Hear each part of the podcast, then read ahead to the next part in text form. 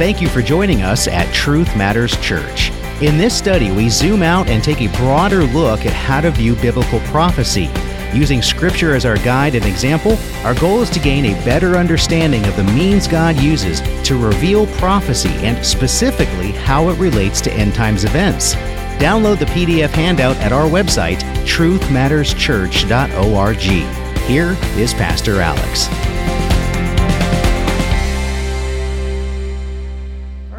Will continue our study in our Revelation series. I would consider uh, today's study a somewhat tangential but supplemental study to what we have done so far. And just to kind of share with you, um, there have been many times during these past couple of years where I feel like I'm at an impasse where I feel like, Lord, I, I, I don't know how much further I can see unless you grant grace so that I can see it for myself and be able to share that with you. So these were one of those weeks where I'm like, okay, we've done a lot of legwork.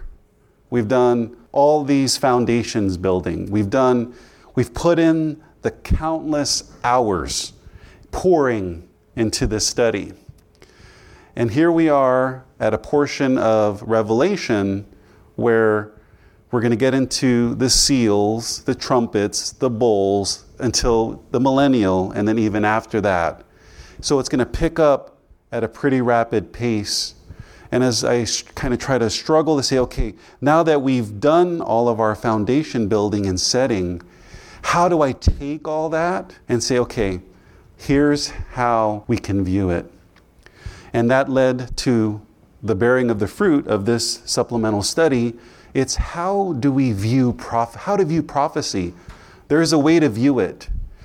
Yes, we have our guiding principles that we follow, that we must use Scripture with Scripture, and we must, uh, you know, if Scripture is being, you know, figurative or using descriptive language, we have to use other scripture alongside it to understand. Of course, that, that doesn't change.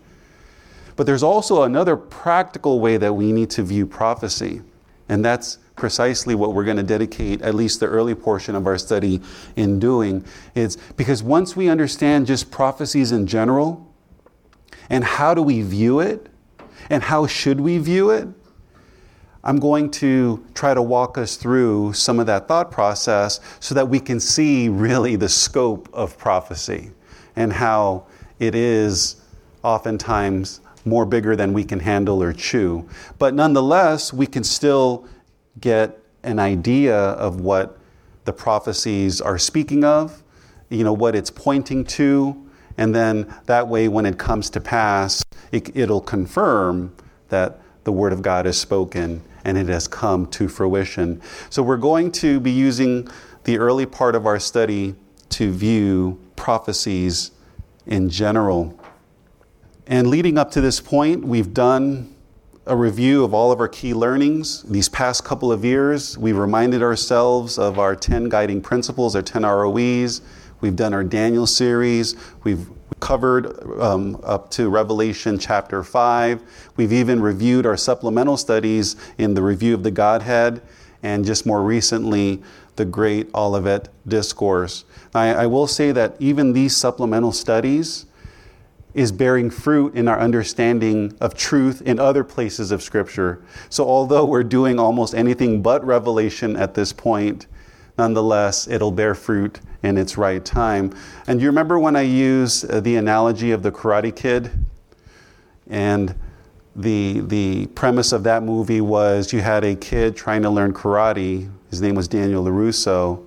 And when he got connected with this old, uh, older man who turned out to be a, a master uh, karate person, um, was teaching him karate, but was doing anything but karate. So, this whole time, it's kind of like that. We're saying we're doing Revelation and we're studying and we're doing anything but Revelation, but nonetheless, it's going to come to a head because we need a lot of these understandings to be able to at least understand Revelation in its proper setting and lens. So, with that, um, we are finally at that tail end of the review where we last left off. And where we last left off before we took this, um, our long break for the summer, was we got to Revelation chapter 6. And we got, at least we touched upon the four horsemen and the seal.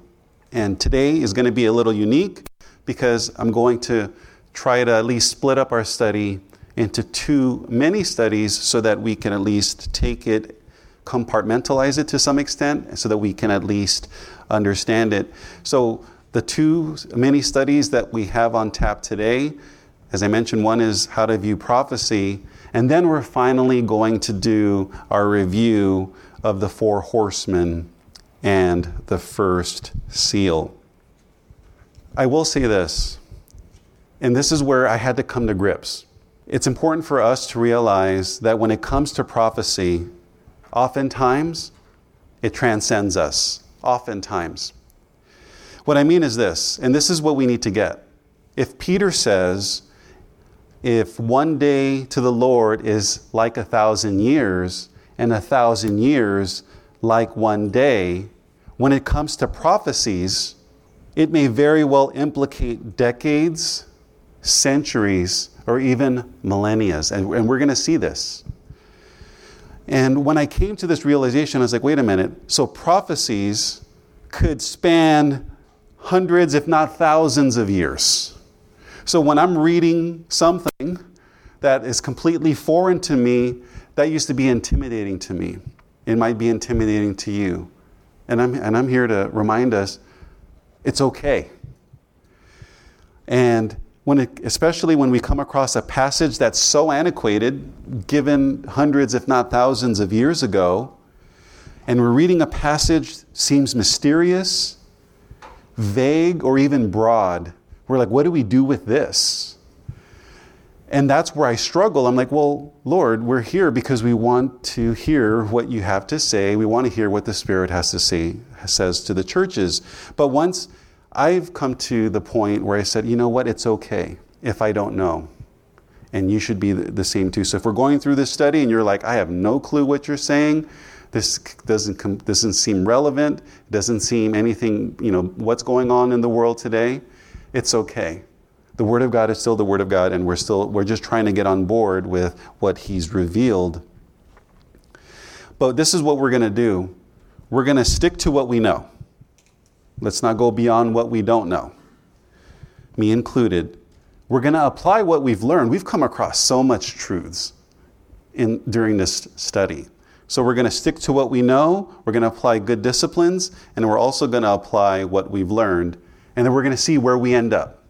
Because I'm telling you, once we pick up the seals and start going, it's kind of like the speedboat analogy, where you're on a speedboat and it's going 100 miles an hour and then it makes a hard left. And when we get to the book of Revelation, or when we get to this portion of Revelation and take off, it's going to be rapid and a lot is compacted in there. Uh, but we'll see where we end up as we, as we kind of walk forward with this. And this is going to be our approach when we're looking at how to view prophecy. We're going to approach when we get to Revelation 6 and forward the same way we've approached all of our other studies. So I want to say that our guiding principles that we set before us is really a healthy thing. And we're going to continue to pr- apply those good guiding principles as we study the text. We're not going to change now that we're going to pick it up in verse or uh, Revelation 6 and forward. This is what I mean. We're going to keep Revelation in its historical context. Once we keep it in its historical context and in seeing where it takes us, that's how we're going to view it. And we're going to keep the other prophecies as well that we've studied in its historical context. So that's all of Daniel's visions and as well as the great Olivet discourse. And something that we need to make sure that we also understand when it comes to prophecy. The prophet, when that prophet is inspired and moved by the Holy Spirit, God is working in that person, and that prophet is seeing visions and dreams, it's from that point forward. We got to get this.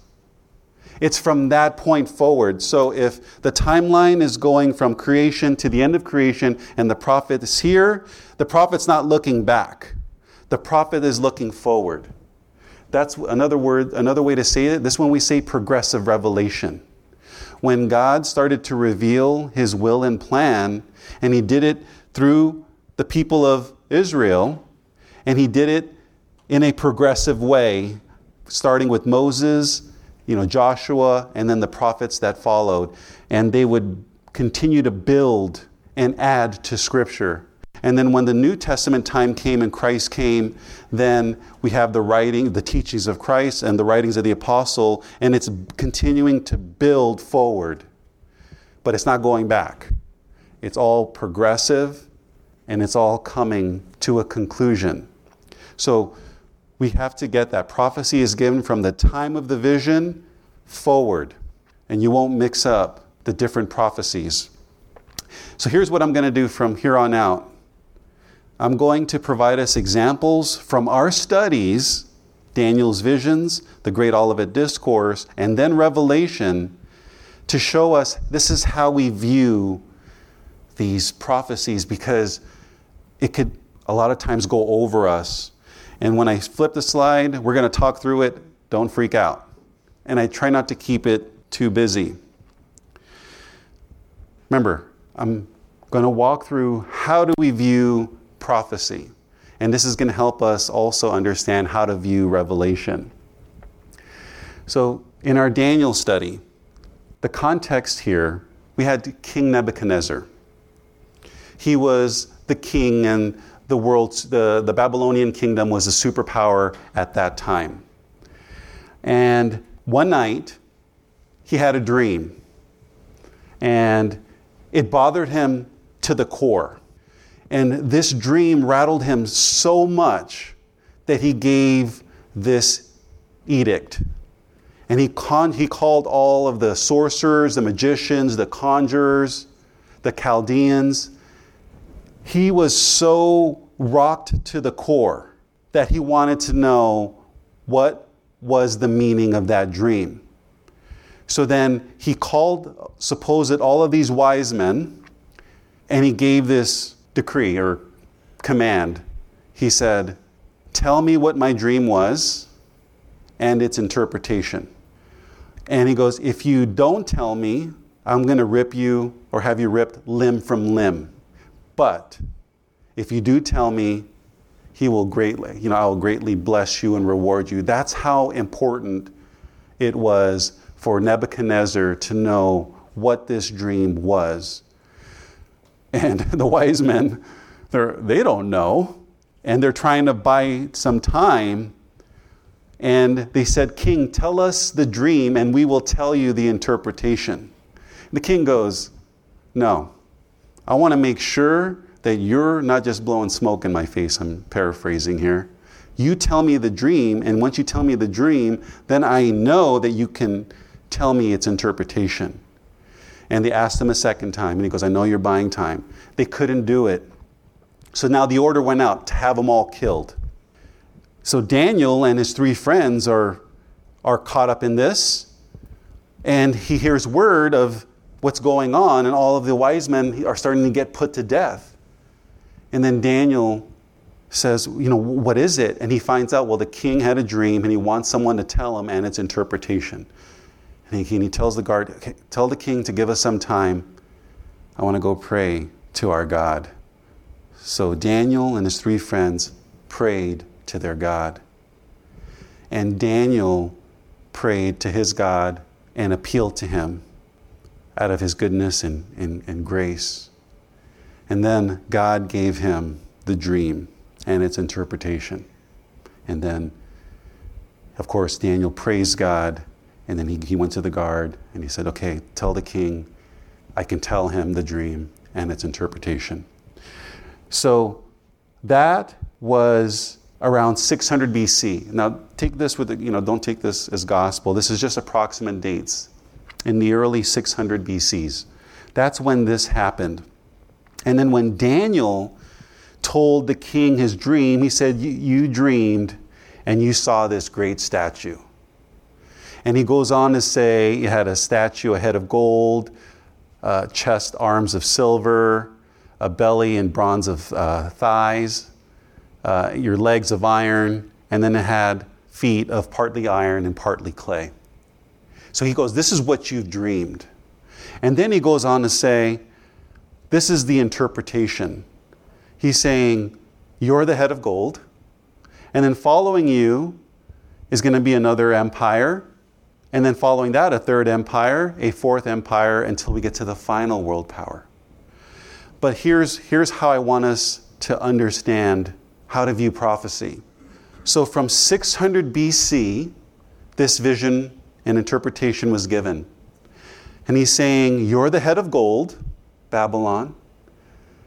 And did, did you know this? So Babylon was a pagan king and kingdom. And yet, God is the one who put him there. He's saying, I'm the one who made you great, that you may rest and that you have dominion over all the peoples and the animals. God did that. And, he, and Daniel told Nebuchadnezzar, God put you in power and where you're at. But he goes on to say, You're the head of gold. But he goes, Following you will be another kingdom that's inferior to them, but they will succeed them. And that, as we look through history, was the Medo Persian Empire. And then he goes, Then following them, there was this other kingdom, the belly and thighs of bronze, that will follow them. And as we know through history, that is Greece. And then following Greece, and this is Alexander the Great, he goes, There's going to be this empire that's even stronger than them all, and that was the Roman Empire. And then after that, he goes on to say there's going to be yet this final world power made of partly iron and partly clay. But here's what I want us to see. From 600 BC, covered all of these empires in time till the final end, which is around 2000 something AD. You go from 600 BC all the way to 2000 AD. And you know what he called? What the, what the, how the prophecy says? This is the latter days. Days. But these are thousands of years. But yet, he says, the Lord God has revealed to you what will happen in the latter days, not the latter centuries or the latter millennia, which is what happened. But he revealed to him this. And then when we get to the final world power, and this takes us, based on what we've studied so far, I don't see at least this coming age going past this century. Talking about 2100. I don't see a 2100 AD before the end of the age. I think if we were to take all of our studies and, and all of the, you can call it the nuggets or treasures of truth, our Lord's coming is really close, closer than ever. And whenever this is, the, the prophecy says there's going to be this world power in which Messiah will destroy and it'll crumble. And what's interesting is when you read this particular prophecy, and it talks about the destruction of here, it starts from the bottom up. So it's as if, like, it's kind of like the Twin Towers, where, I don't know, or that's not a bad analogy. If something explodes from the bottom and then the, the top just comes down after, like last, that's exactly how this final world empire is going to fall. But this prophecy given to Daniel was given 600 BC and took us all the way to 2000 AD and counting. So we're looking at over 2,600 years. And yet it's the latter days. So that's how we view prophecy. But look, reviewing it from that point forward until the end, because this prophecy took us to the end. Okay? Next one.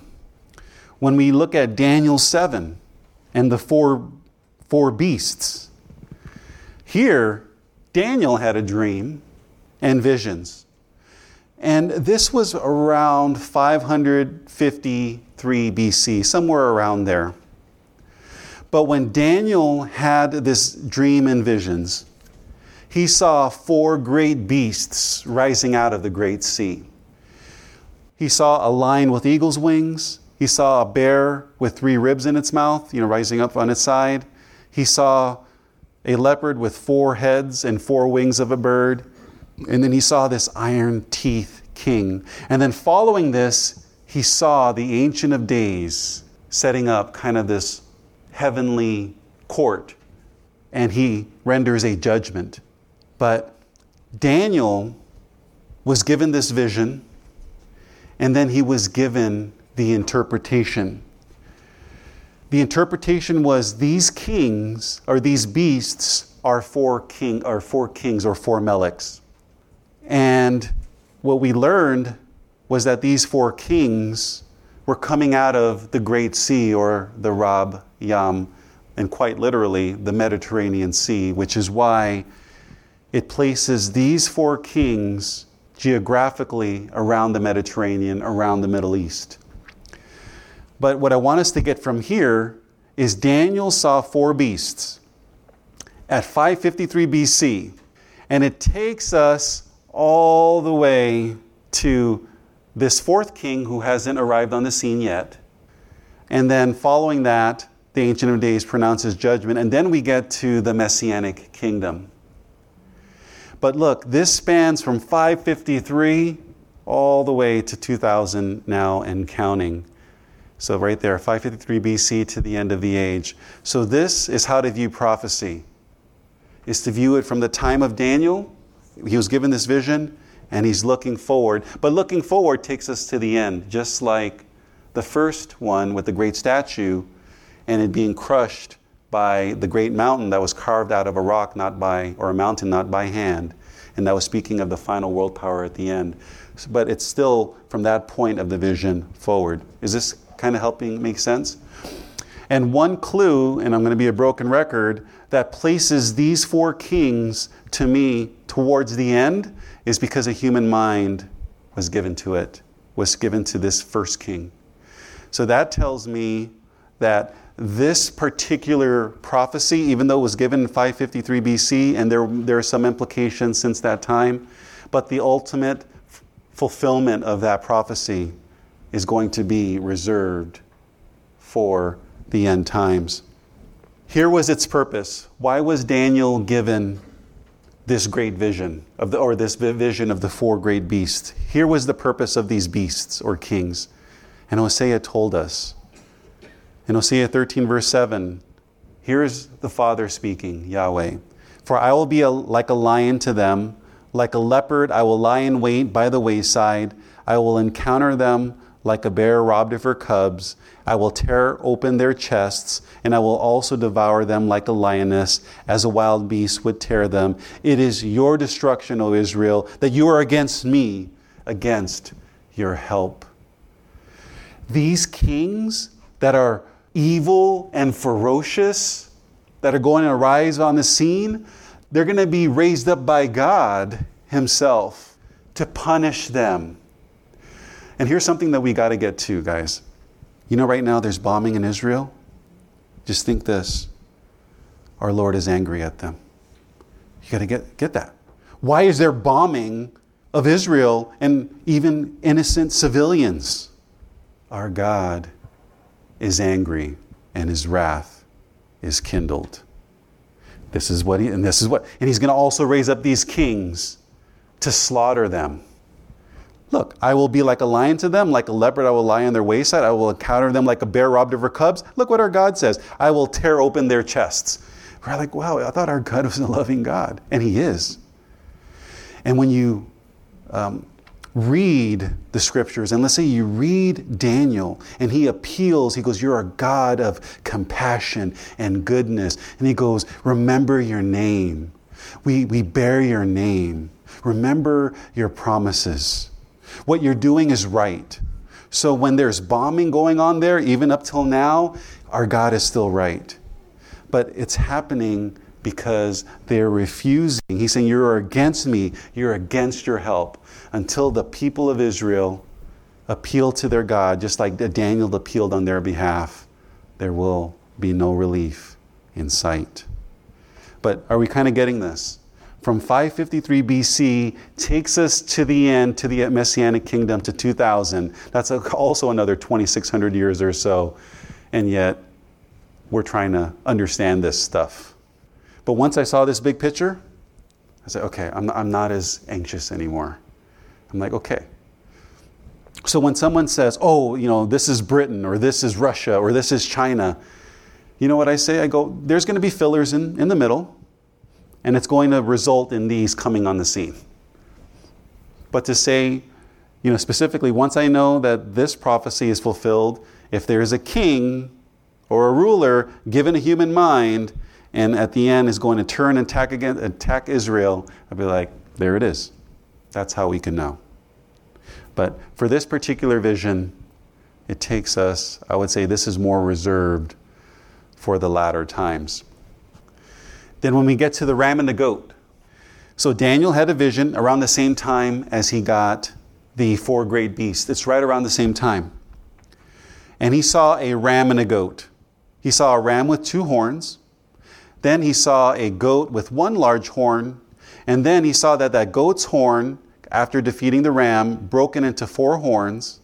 And then he sees out of that four horns a small horn coming up and the translation was An evil king will arise, remove regular sacrifice, fling truth to the ground. But from here, if you understand to view prophecy, when he gave the ram and the goat, uh, here you start, you know, ancient Greece, you're getting into the Alexander the Great, right here, right? And then when after Alexander the Great and his empire was broken up into four. But if you look at it from, from Daniel's standpoint, from 500 BC, I should have, put dates here. This was around 300, what, 30 BC. So we're looking at a little over 200 years from the time that he saw the ram, he saw the goat, this, uh, and then he saw the goat, uh, you know, um, the goat beating the ram and then being split into his horn being split into four, and then ultimately to this small horn. When you get to this portion right here, this is an end times prophecy when you get to this part right here. An evil king will arise, remove regular sacrifice, fling truth to the ground. And then, sometime after that person arrives on the scene, then it says the holy place in Israel's army will be trampled. Then the holy place will be restored after that. But here that's supposed to be a boot. And there is this temp, uh, you know, the holy place. It's going to be trampled. Presumably, again, that there's going to be the building or the erection of another holy temple. But here's another one from 553 BC all the way to now 2000 AD and counting. And uh, what's descriptive of this time is the final period of the indignation. Remember, I said when you, see, you hear or you see a bombing or something tragic in Israel, they're still in the indignation. Who's ticked off at them? Their God. But there's going to be a final period of that. God's wrath on his people will come to an end. And when it comes to an end, toward you know, that tail end of that, that's the final period of God's indignation. And even Gabriel told Daniel, this vision is, the, is about the appointed time of the end and that's in Daniel 8:19. And he even says this pertains to look, it says days in the future, many days. How many days is that? From from 500 like 2500 2600 years. That's a lot of days. That's hundreds of thousands of days. But yet he says many days. So once I started to come to grips with wow, a lot of these prophecies, it is looking forward and it all goes to the end and it touches on different parts or different epics as well. But are we getting this? Look, it goes from 500 to 2000. Okay, how about the infamous Daniel's 70 weeks? So, as far as this prophecy goes, where we landed was the 70 weeks, the starting point starts at the issuing of a decree. And there were several decrees in the scriptures that we needed to consider.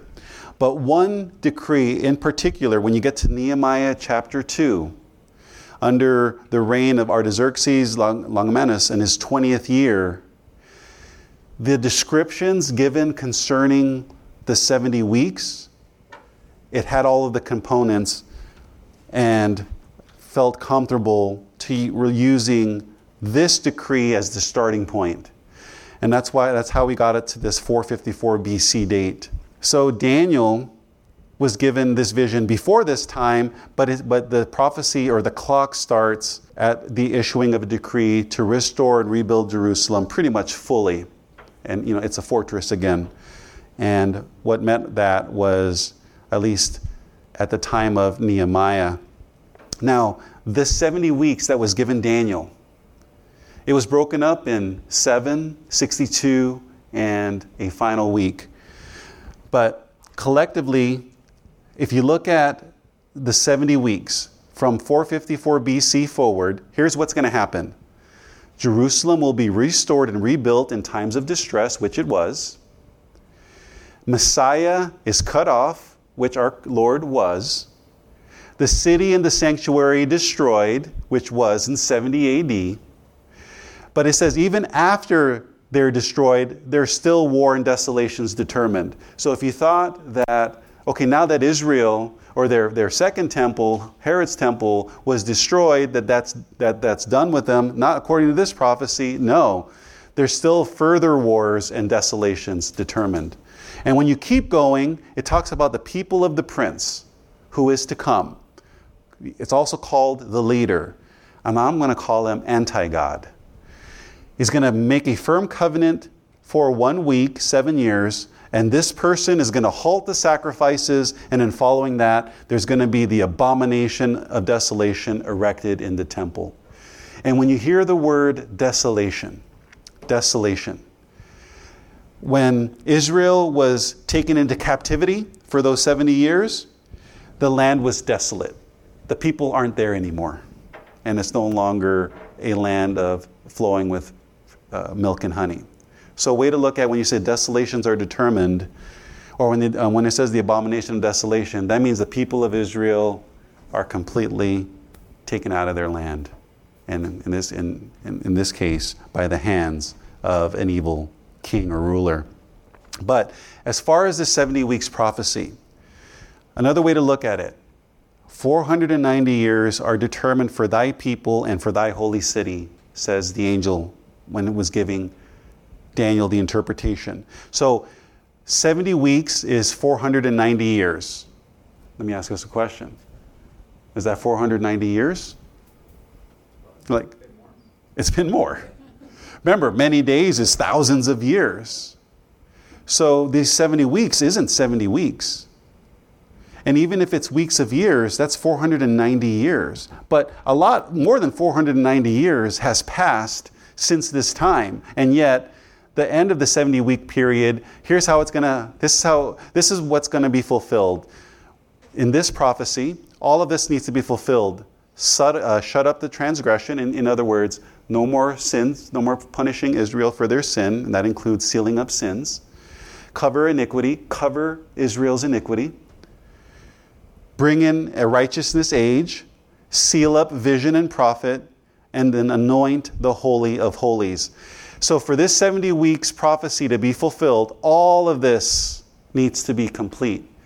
So, we know that this 70 weeks is still unfulfilled because the people of Israel are still sinning and are being punished for their sin. Atonement hasn't been made for their sin.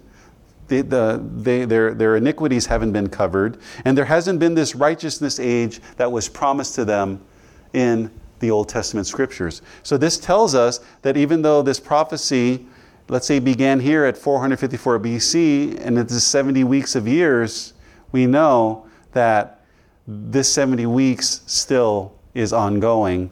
And when we try to calculate using the day for a year principle, then that's how I guessed when the world might end. It's, it's consistent with what I said earlier. I don't think it's going past 2100 no, not, not, I don't even think it's going to be close to 2100. But here's how I want us to see this prophecy. It was given at, let's say it started at 454 BC, and it takes us to the end of the age. Here we are, again, another maybe 2,500 years. This 70 week prophecy right now has spanned over 2,000 years and counting. So when we read Daniel and we read you know, anything in antiquity, anything old, and you're like, I don't understand, it's okay. That's what I'm saying. I, I have to get comfortable with this because I want to know everything, but I realize I go, wait, a lot of this transcends us. But we can get this, right? This will come to an end. The 70 weeks will be fulfilled, and this will happen to his people. I want you to notice this right now. Right here, this doesn't this, this has nothing to do with the church. This has nothing to do with the church. The 70 weeks prophecy has nothing to do with redeemed believers. This has everything to do with his people. Everything. And if we don't mix that up, we'll be okay. But here, once the 70 weeks is fulfilled, then this messianic kingdom will come. And, because, and that's this point right here bring in righteousness age. Now it's here. Christ is here, and he's on earth. But are we getting this how to view prophecy from the time of the prophet forward and it goes to the end? Are, are we kind of seeing this? Okay. oh, and by the way, this study, you know, those charts that I, we just saw, that was a fruit of this study. This study helped me frame our, great, our, our Lord's great Olivet discourse. So when we look at the great Olivet discourse, and, and we look at it this way, when the disciples asked our Lord that loaded question, What will be the sign of your coming and, and the end of the age and the destruction of, of, of the temple? And then he starts to speak. That was from 30 AD forward. That's what, from 30 AD forward, the, let's just say the, the, the it, it's the clock's in motion. 30 AD. So when our Lord gave this great Olivet discourse, it's from 30 AD forward. Okay?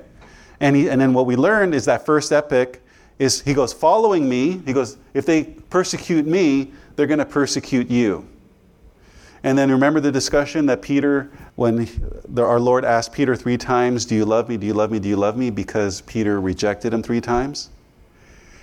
And then he says, You know, just feed my sheep, feed my sheep, feed my sheep. And then our Lord told Peter, He goes, Peter, you're going to be taken where you don't want to go. And he pretty much told him, You're going to die. That's the church tribulation. Beginning with the apostles, our Lord said, If they persecute me, they're going to persecute you and those who believe your message. That started that first century, and that's going to continue to the end of the age. But our Lord told them, this is, one of, this is when the ball's in motion. After they kill me, or now that they killed me, they, they're going to kill you and those who follow.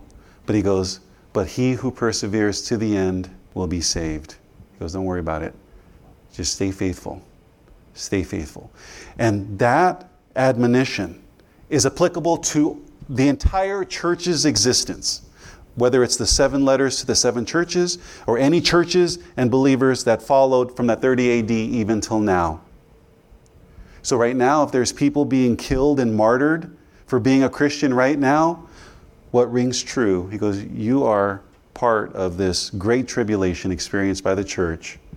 And he goes, And the time will come when you will be clothed and robed in righteousness. But just stay faithful to the end. So, this notion, oh, and, and another thing, what I've um, kind of come to grips with have you heard of the word dispensation? Unlearn that. Look what we're learning. There's no dispensation. What do you mean? There's epics of time, and but prophecies can span over centuries and millennia. Who is to say that it works in this way? It's, it's not that cookie cutter. And, and this church tribulation, this notion that, oh, it's speaking about the last seven years of history, this, tri- this great tribulation, that's a dispensational thought. Where are you getting that from? No. The church tribulation began at the killing of Christ and then his apostles and all believers that followed. That started that, you can, you can say even 30 AD after to the end of the age. That's what it is. As long as the church is here, and if they're being killed for the name and cause of Christ, you are experiencing great tribulation. And then the promises that are in those letters he who perseveres or he who overcomes, I will grant to eat. you know, I will, I will write on him a new name. I will give him a stone that no one knows, right? He gives all these promises. Do you think that's just applicable to the first century believers? Do you think that's applicable to someone who's getting beheaded right now in another part of the world? Of course. He who overcomes, I will grant to sit with me on, on my throne as I have authority to sit with my Father on his throne.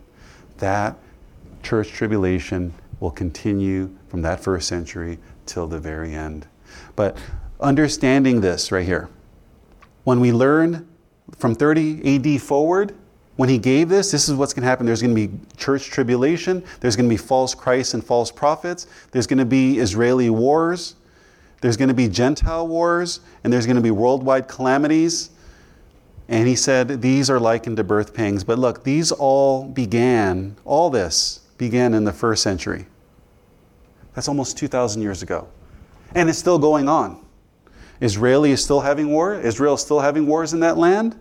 And there's still Gentile wars going on among Gentile nations. That's been going on from that first century even till now. But our Lord said, it must be this way. And when it happens, don't be alarmed. Russia attacked Ukraine, he goes, don't be alarmed. Hamas attacked Israel, he goes, don't be alarmed. He goes, these things must happen, but the end is still to come. There's going to be World War III. He goes, don't worry. It's going to happen. Or if it happens, it happens. He goes, just believe in me, and I will give you the gift of life. It's beautiful. It's a beautiful promise.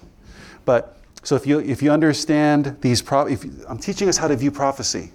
Uh, I'm trying to put in my, I'm trying to show you in my little tiny peanut brain, putting hundreds of hours of all of this learning and study, how can I put it in a way that we can understand it? And hopefully this is helping. So what's going to happen is he goes after all these things, right? He goes, then one, one of this nuggets of truth when it says the, the, the love of most will grow cold. And there was this correlation with Judaism dead works.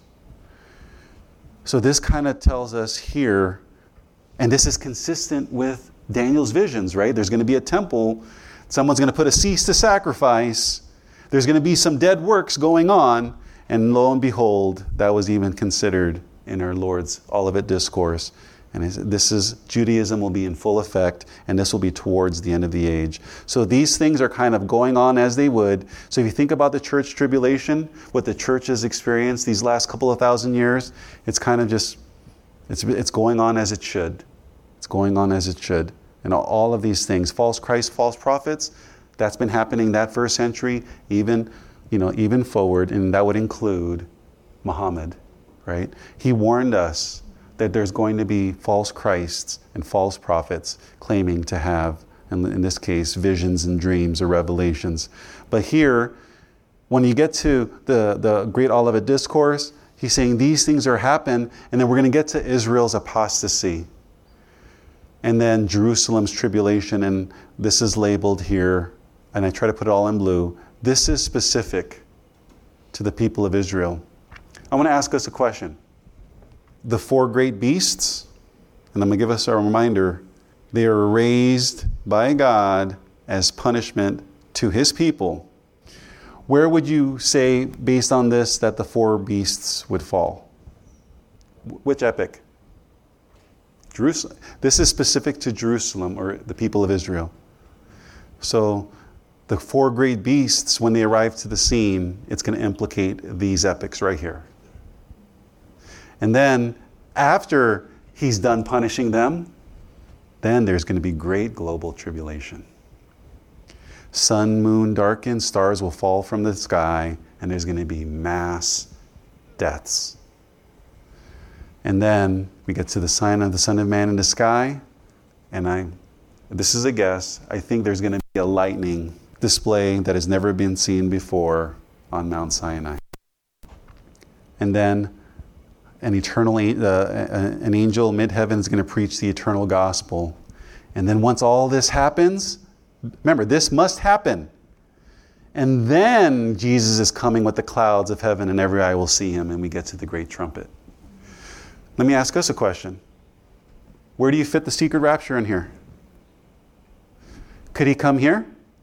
Could he come here? Could he come here? Could he come here? Could he come here? But he says he could come at any time. Could, could he come anywhere here? All these things must take place, and then he can come. Our Lord can't come on a secret rapture until all that he's spoken of comes to pass. Isn't that what Paul said? He goes, Let no one deceive you that the day of the Lord has come, for it cannot come until the man of lawlessness is revealed. So, first of all, this has to happen first, at least, at least to give that. But if you thought that Christ could come at any time here, you're, you're, you're really badly mistaken. He goes, Well, the man of lawlessness, he's going to be the one who's going to give Jerusalem's their worst tribulation that they've ever experienced. And that's going to be right here. But you see this? How to view prophecy from, from Christ is from 30 AD until here we are in 2023 and counting. But yet, he touches all of these. Like, there's a lot of history that's happened these past couple thousand years, but that prophecy is still relevant and is still moving forward. Amen? Are you with me? Okay, now, so this, because now we're studying Revelation. Okay, now, with all that we've learned right there, how do we view Revelation? This is the most simplest. Now, trust me, it, it's, a, it's crazier than this, but this is super high level. But Revelation was given to John when he was exiled in Isle of Patmos around 95, 96 AD. Right? Remember, you view prophecy forward. What's forward of John? He says, write, write these letters to the seven churches. So that would have, that's still that first century. Then, after these things, he was taken to heaven. And then the angel says, Come, let me, let me show you what must take place after these things. And we get into the throne room and all that. But then, once we get into the throne room and there's this majestic scene, and you have the Father holding a scroll sealed up with seven seals, and you know the story. Our Lord was found, was the only one found worthy to open the scroll. But here, after the seven churches, you get to the seven seals. After the seven seals, you get to the seven trumpets. After you get to the seven trumpets, you get to the seven bowls. And then after the seven bowls, we finally get to the millennial reign of Christ, where Satan's bound and, and we get to Armageddon. And then after that thousand year reign of Christ, it says Satan will be loosed and he will gather the armies for Armageddon, and then Christ will destroy him with the sword of his mouth. And then after that thousand year period, we get to the new heaven, the new earth, and the new Jerusalem. Did you know that, well, there will be a renewal or a regeneration? When all of this stuff happens, when we, especially when we get to the, the trumpets and the bowl, all of them, seals, trumpets, and bowls, when our Lord pretty much is going to annihilate this existing creation, He's going to regenerate it. And it's going to be regenerated for another thousand years. So, this new heaven and new earth is going to come sometime around 3000 AD. Before we get to the new heaven, the new earth, and the new Jerusalem that John saw in Revelation 22, we will be in 3000 AD. Something. So when we say, oh, the end of the world, well, what do you mean? Well, the end of this age, this present world that we know, it is coming to an end soon. But then once this is put to an end, it'll be renewed. And that's when we get to this thousand year reign, or, you know, we can even put uh, the millennial reign of Christ right here. And then after that, then we get to the new heavens, the new earth, the new Jerusalem. So, what I'm telling you is from the scripture. Read it for yourself. Go back to all of our countless studies. And you know, uh, I remember for the fir- I remember when the first time I heard that there was a millennial reign of Christ. I go, really? Isn't he in our hearts and that's it? And we're just going to go to heaven like we just live we receive Christ, we die, and then we wake up in heaven, and then that's it. Well, that just shows that we're ignorant of the Old Testament. The Old Testament's consistent theme is that they're going to uh, is that there will be this millennial reign of Christ. What did our disciples ask our Lord? You know, right before he ascended, our, the disciples asked him, "Lord, will you now at this time restore the kingdom to Israel.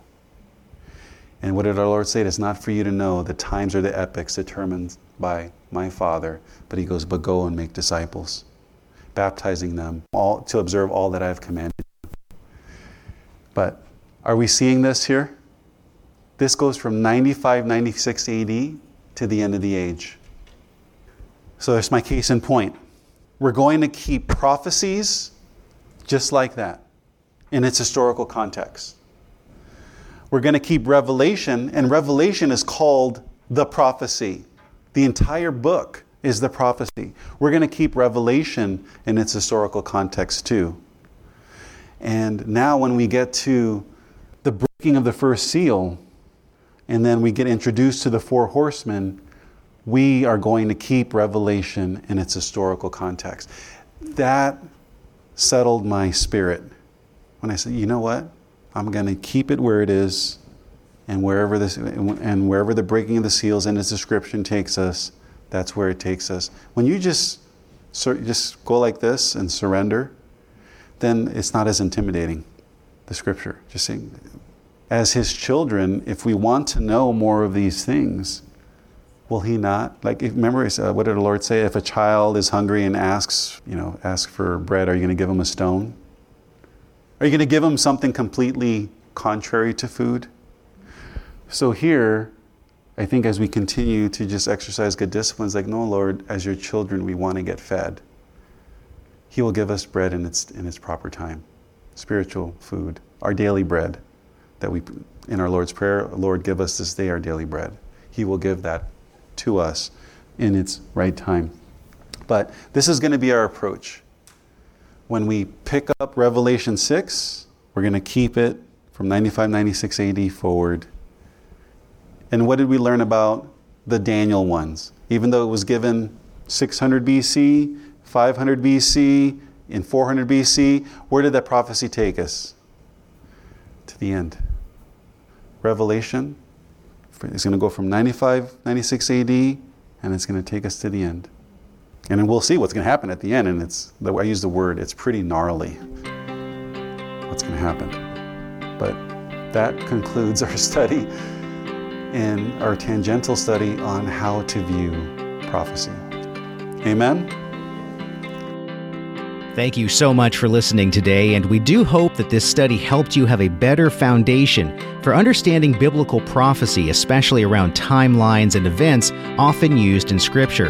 And as always, we encourage you to search the scriptures for yourself and never rely on man's interpretation alone. If you're enjoying this study, we'd like to invite you to tune into our studies live on Friday nights through our website.